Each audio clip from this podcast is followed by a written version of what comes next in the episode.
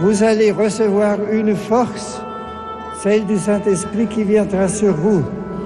Alors vous serez mes témoins. Le 11 octobre 1962 s'ouvrait solennellement dans la basilique Saint-Pierre de Rome le second concile du Vatican. Le frère Pavel, dominicain, commente pour nous les documents conciliaires. C'est la figure de la Vierge Marie qui va couronner en quelque sorte le document Lumen Gentium, ce document du Concile Vatican II que nous lisons avec vous tout au long de cette année. En effet, le huitième chapitre de Lumen Gentium traite expressément de la bienheureuse Vierge Marie, Mère de Dieu, dans le mystère du Christ et de l'Église. Nous allons en voir que, que cette articulation d'un côté par rapport au Christ, de l'autre côté par rapport au mystère de l'Église est quelque chose de très important pour, euh, pour le Concile. Lorsqu'il était question de convoquer le Concile et les commissions qui, qui préparaient les différents thèmes et les différents documents qui seraient traités par les pères conciliaires, ont reçu de la part de beaucoup d'évêques du monde le souhait que ce concile convoqué par le bienheureux Jean XXIII aborde des différents points de la doctrine mariale, particulièrement la question de la collaboration de la Vierge Marie à l'œuvre de notre salut, voire même la question de la corédemption. Nous allons revenir euh, à ce terme en son temps. Donc beaucoup de pères évêques euh, désiraient qu'il y ait un document particulier euh, consacré à la Vierge Marie.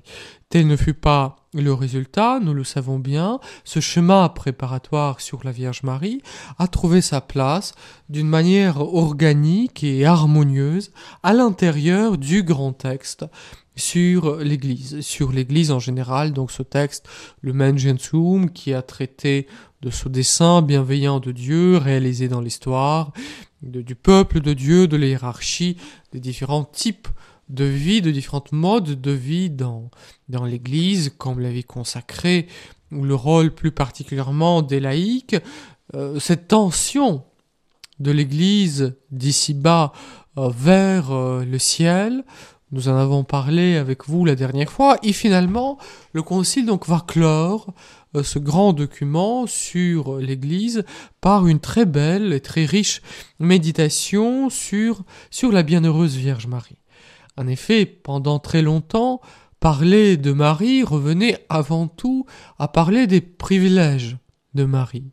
En quoi est-ce que la maternité divine, cette mission absolument unique et incomparable que la Vierge Marie reçoit dans l'histoire du salut, devenir la mère de Dieu, devenir la mère du Rédempteur, en quoi est-ce que cette mission la met à part par rapport à d'autres créatures? Donc on considérait la théologie mariale surtout comme une sorte de, réflexion sur les exceptions liées à cette fonction en effet exceptionnelle, unique et incommunicable que la très sainte Vierge joue dans l'histoire de notre salut.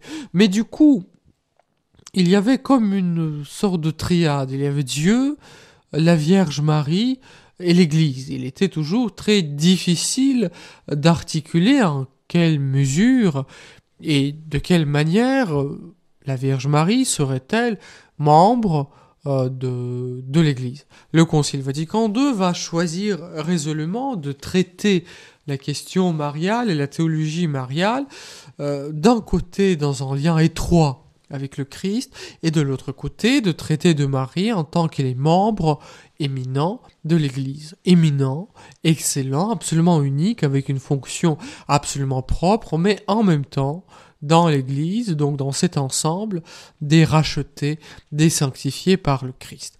La capitalité du Christ, le Christ tête, le Christ chef de son corps mystique va s'exercer d'une manière particulière à l'égard de Marie, mais aussi d'une manière particulière à l'égard de nous.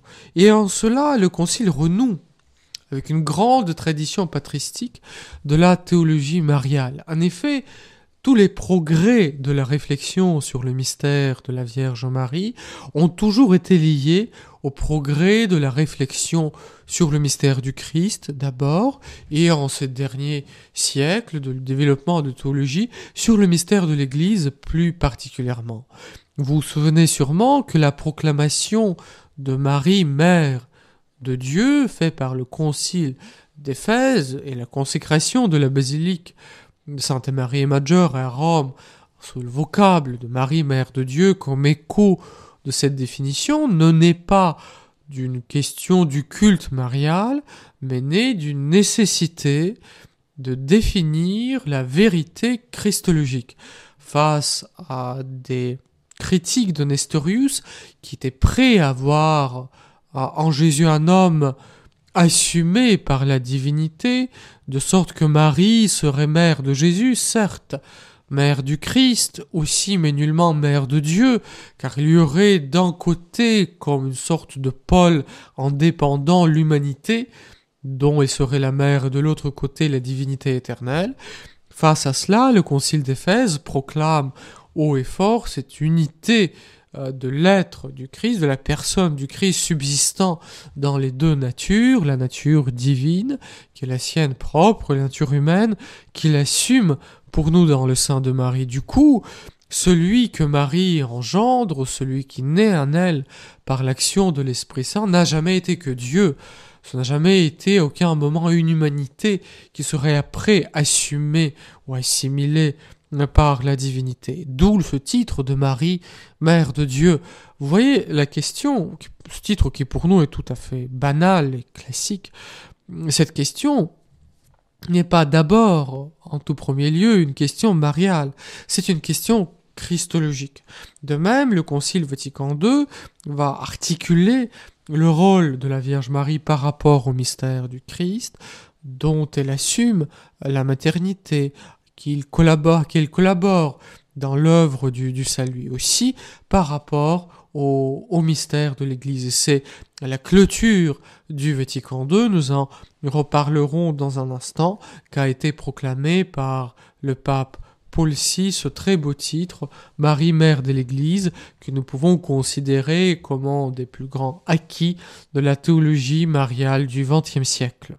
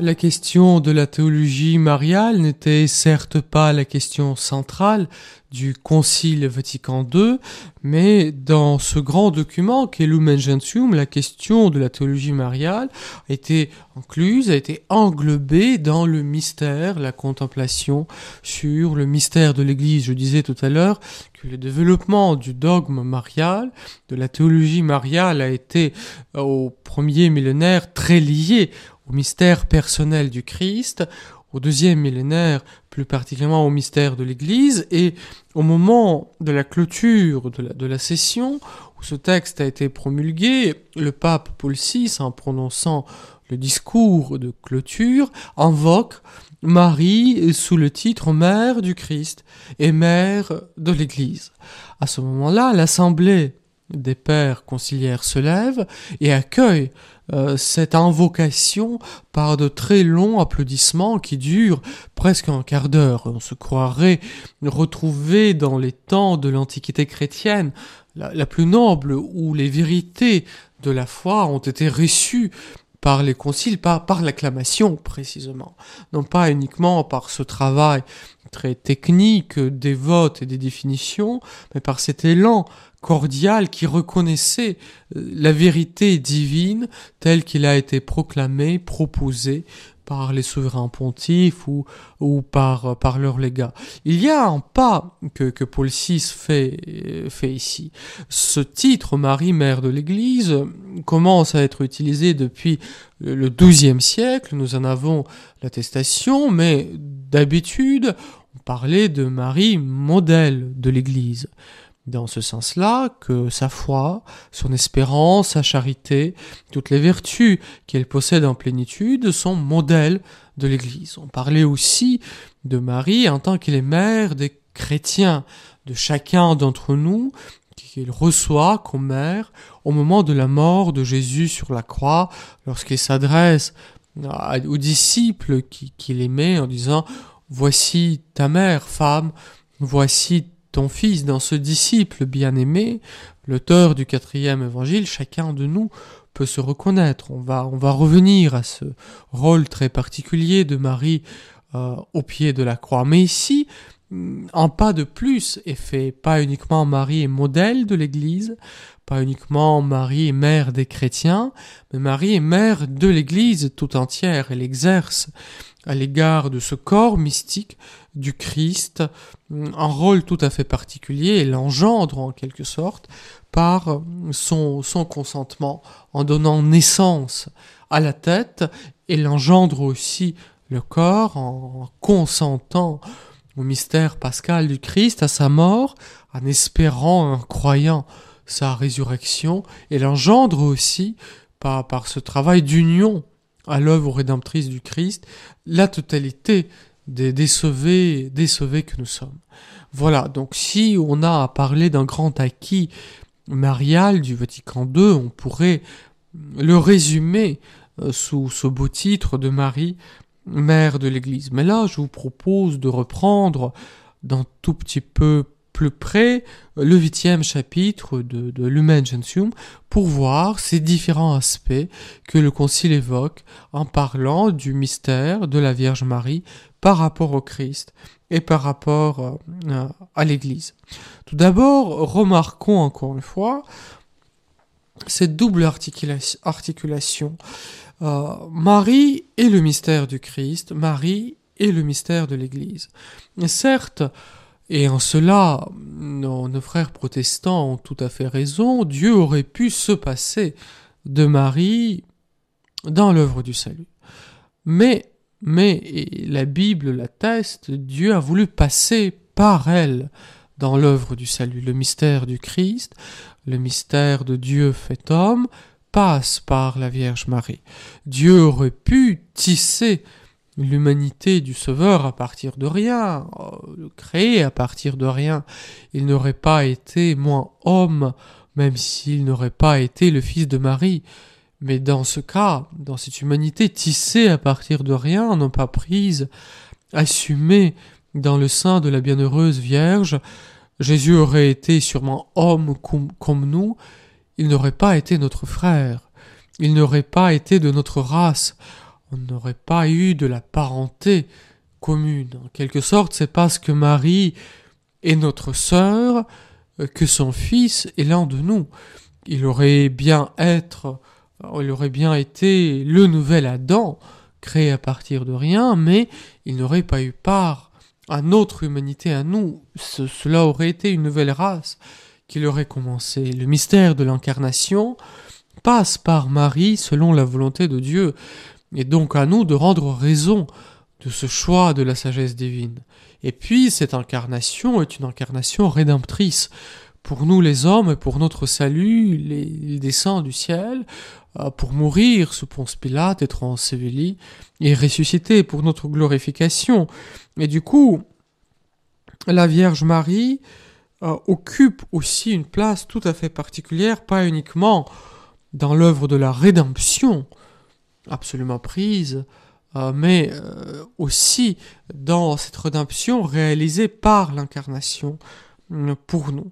Et puis, et puis, ce que la Vierge Marie vit dans sa vie à elle devient le modèle et la source de la vie de l'Église.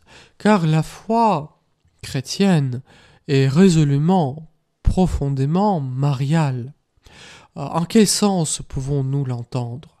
De même qu'Abraham est le père des croyants quand il est le premier à entrer dans cette alliance de, de promesse avec le Seigneur, il est le premier à croire à cette promesse du descendant en qui seront bénis tous les peuples de la terre. De même, la Vierge Marie est la première à croire à l'avènement de cette incarnation. C'est que cette incarnation s'accomplit. Et la conception virginale de Jésus dans le sang de Marie passe par son consentement et passe par sa foi. Marie conçoit le Verbe de Dieu d'abord dans son cœur, d'abord dans son esprit, d'abord dans le consentement de sa volonté, d'abord dans l'adhésion ferme et illuminée de son intelligence au mystère de salut, au dessein du salut tel que Dieu le propose. Et c'est après avoir conçu le Verbe dans son cœur qu'elle le conçoit dans son sein. Cette parole de Jésus qui semble rude, qui est ma mère, qui sont mes frères, qui sont mes sœurs, ce sont ceux qui écoutent ma parole et qui la mettent en pratique. Là, la Vierge Marie occupe une place tout à fait particulière, elle reçoit le Verbe de Dieu jusqu'à tel point que ce Verbe prenne chair en elle. Elle met ce Verbe au monde comme personne d'entre nous ne mettra jamais la parole divine au monde par nos actions, quelle que soit leur beauté. Donc ce que Marie vit est absolument exemplaire pour l'Église.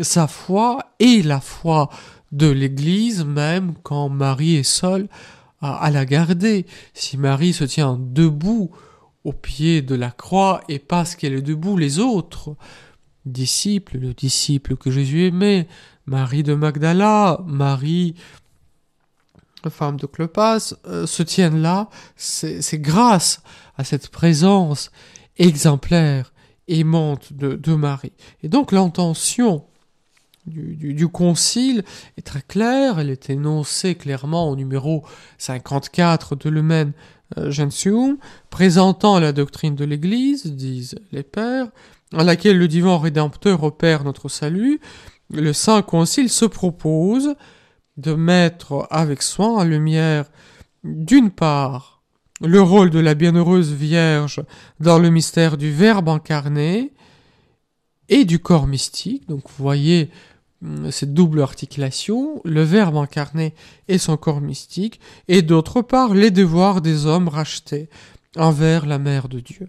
Donc voilà, de cette place unique que Marie occupe dans le mystère du Christ et dans le mystère de l'Église découlent les devoirs de racheter à l'égard du Mère de notre Rédempteur.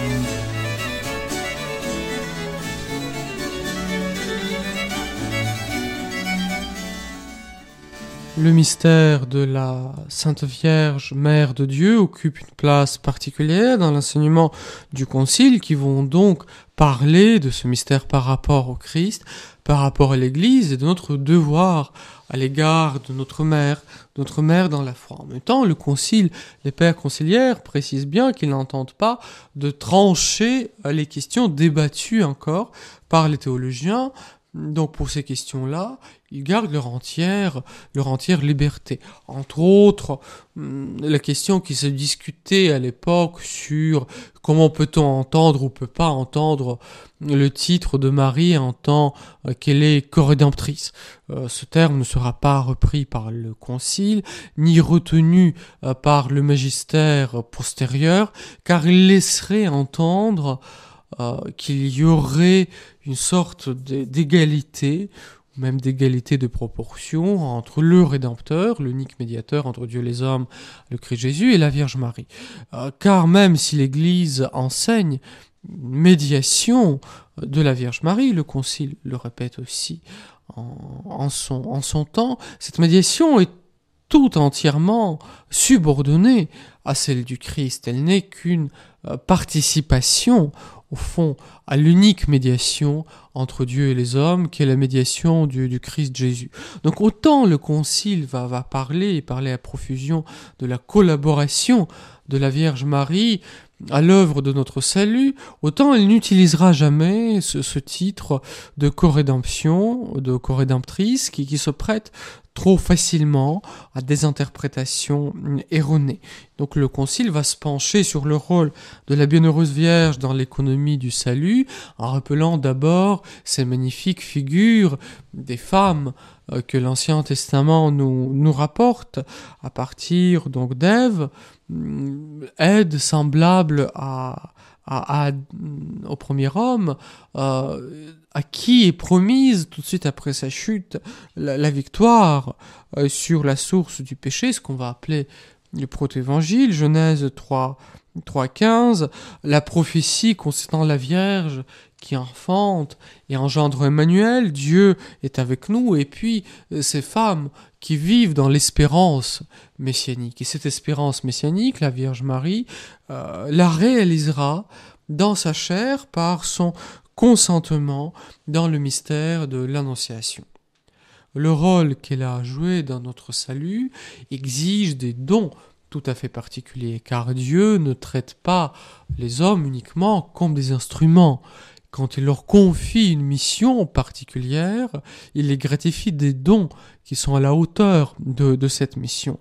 Et du coup, la Vierge Marie, préservée de la tâche du péché originel et donc jouissant d'une liberté absolue, d'une spontanéité absolue qui ne serait, euh, qui ne serait gâchée, tachée par euh, aucune trace de, notre malice, par aucun repli sur soi, répond au lieu et place de l'humanité tout entière à ce dessein bienveillant de Dieu qui veut venir habiter, euh, habiter parmi nous. Et, et, il se livre entièrement à cette œuvre, à la personne et à l'œuvre de, de son Fils. Le rôle de Marie n'est pas uniquement comme le Père le souligne, euh, un rôle passif, un rôle de réceptacle dont Dieu se serait servi pour mettre au monde euh, son Fils. La Vierge Marie n'est pas une mère porteuse pour la divinité. Dieu sollicite son intelligence, Dieu sollicite sa volonté, euh, Dieu, Dieu appelle à la réponse libre.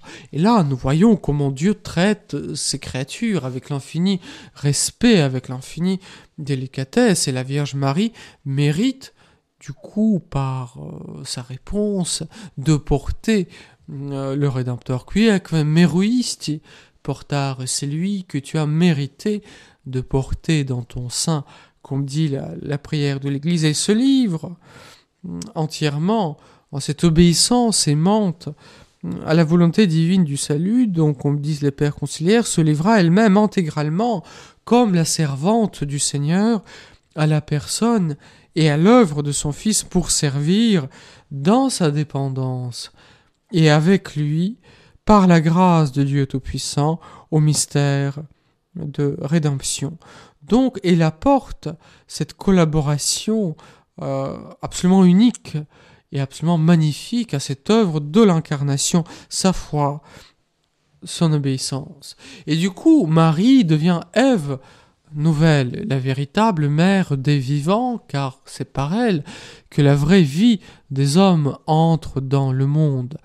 C'est Saint Irénée qui, en réfléchissant sur la phrase paulinienne qui présente le Christ comme le nouvel Adam, dit mais pourrait-on trouver une aide semblable à ce nouvel Adam, une aide qui lui serait assortie. Il dit oui, cette Ève nouvelle, c'est Marie, ce que Ève, encore vierge, en écoutant la parole de l'ange déchu, euh, nous, par sa désobéissance, Marie, vierge fidèle, en écoutant la parole de l'ange envoyé par Dieu de nous, donc libère de lit euh, par le mystère de son obéissance. Et de même que Ève tend sa main vers le fruit qui produira la mort pour toute l'humanité, de même Marie porte en son sein, par cet accueil aimant et obéissant de la parole de Dieu, le fruit de vie pour les hommes de toutes les générations qui la diront bienheureuse. Donc Marie et cette collaboratrice au mystère euh, du salut réalisé par Jésus, elle l'accompagne durant son enfance, c'est d'elle que Jésus apprend la prière, c'est par elle qu'il se rattache à l'histoire euh, sainte, et elle aussi est présente par sa foi, euh, cette présence silencieuse dans le ministère public de Jésus inauguré précisément par sa prière durant les noces de Cana. Donc vous voyez que la vie de la Vierge Marie est tout ordonnée à cette œuvre du salut réalisée dans le Christ. Quels sont les rapports de Marie avec le mystère de l'Église? Nous en reparlerons la semaine prochaine. Restez avec nous.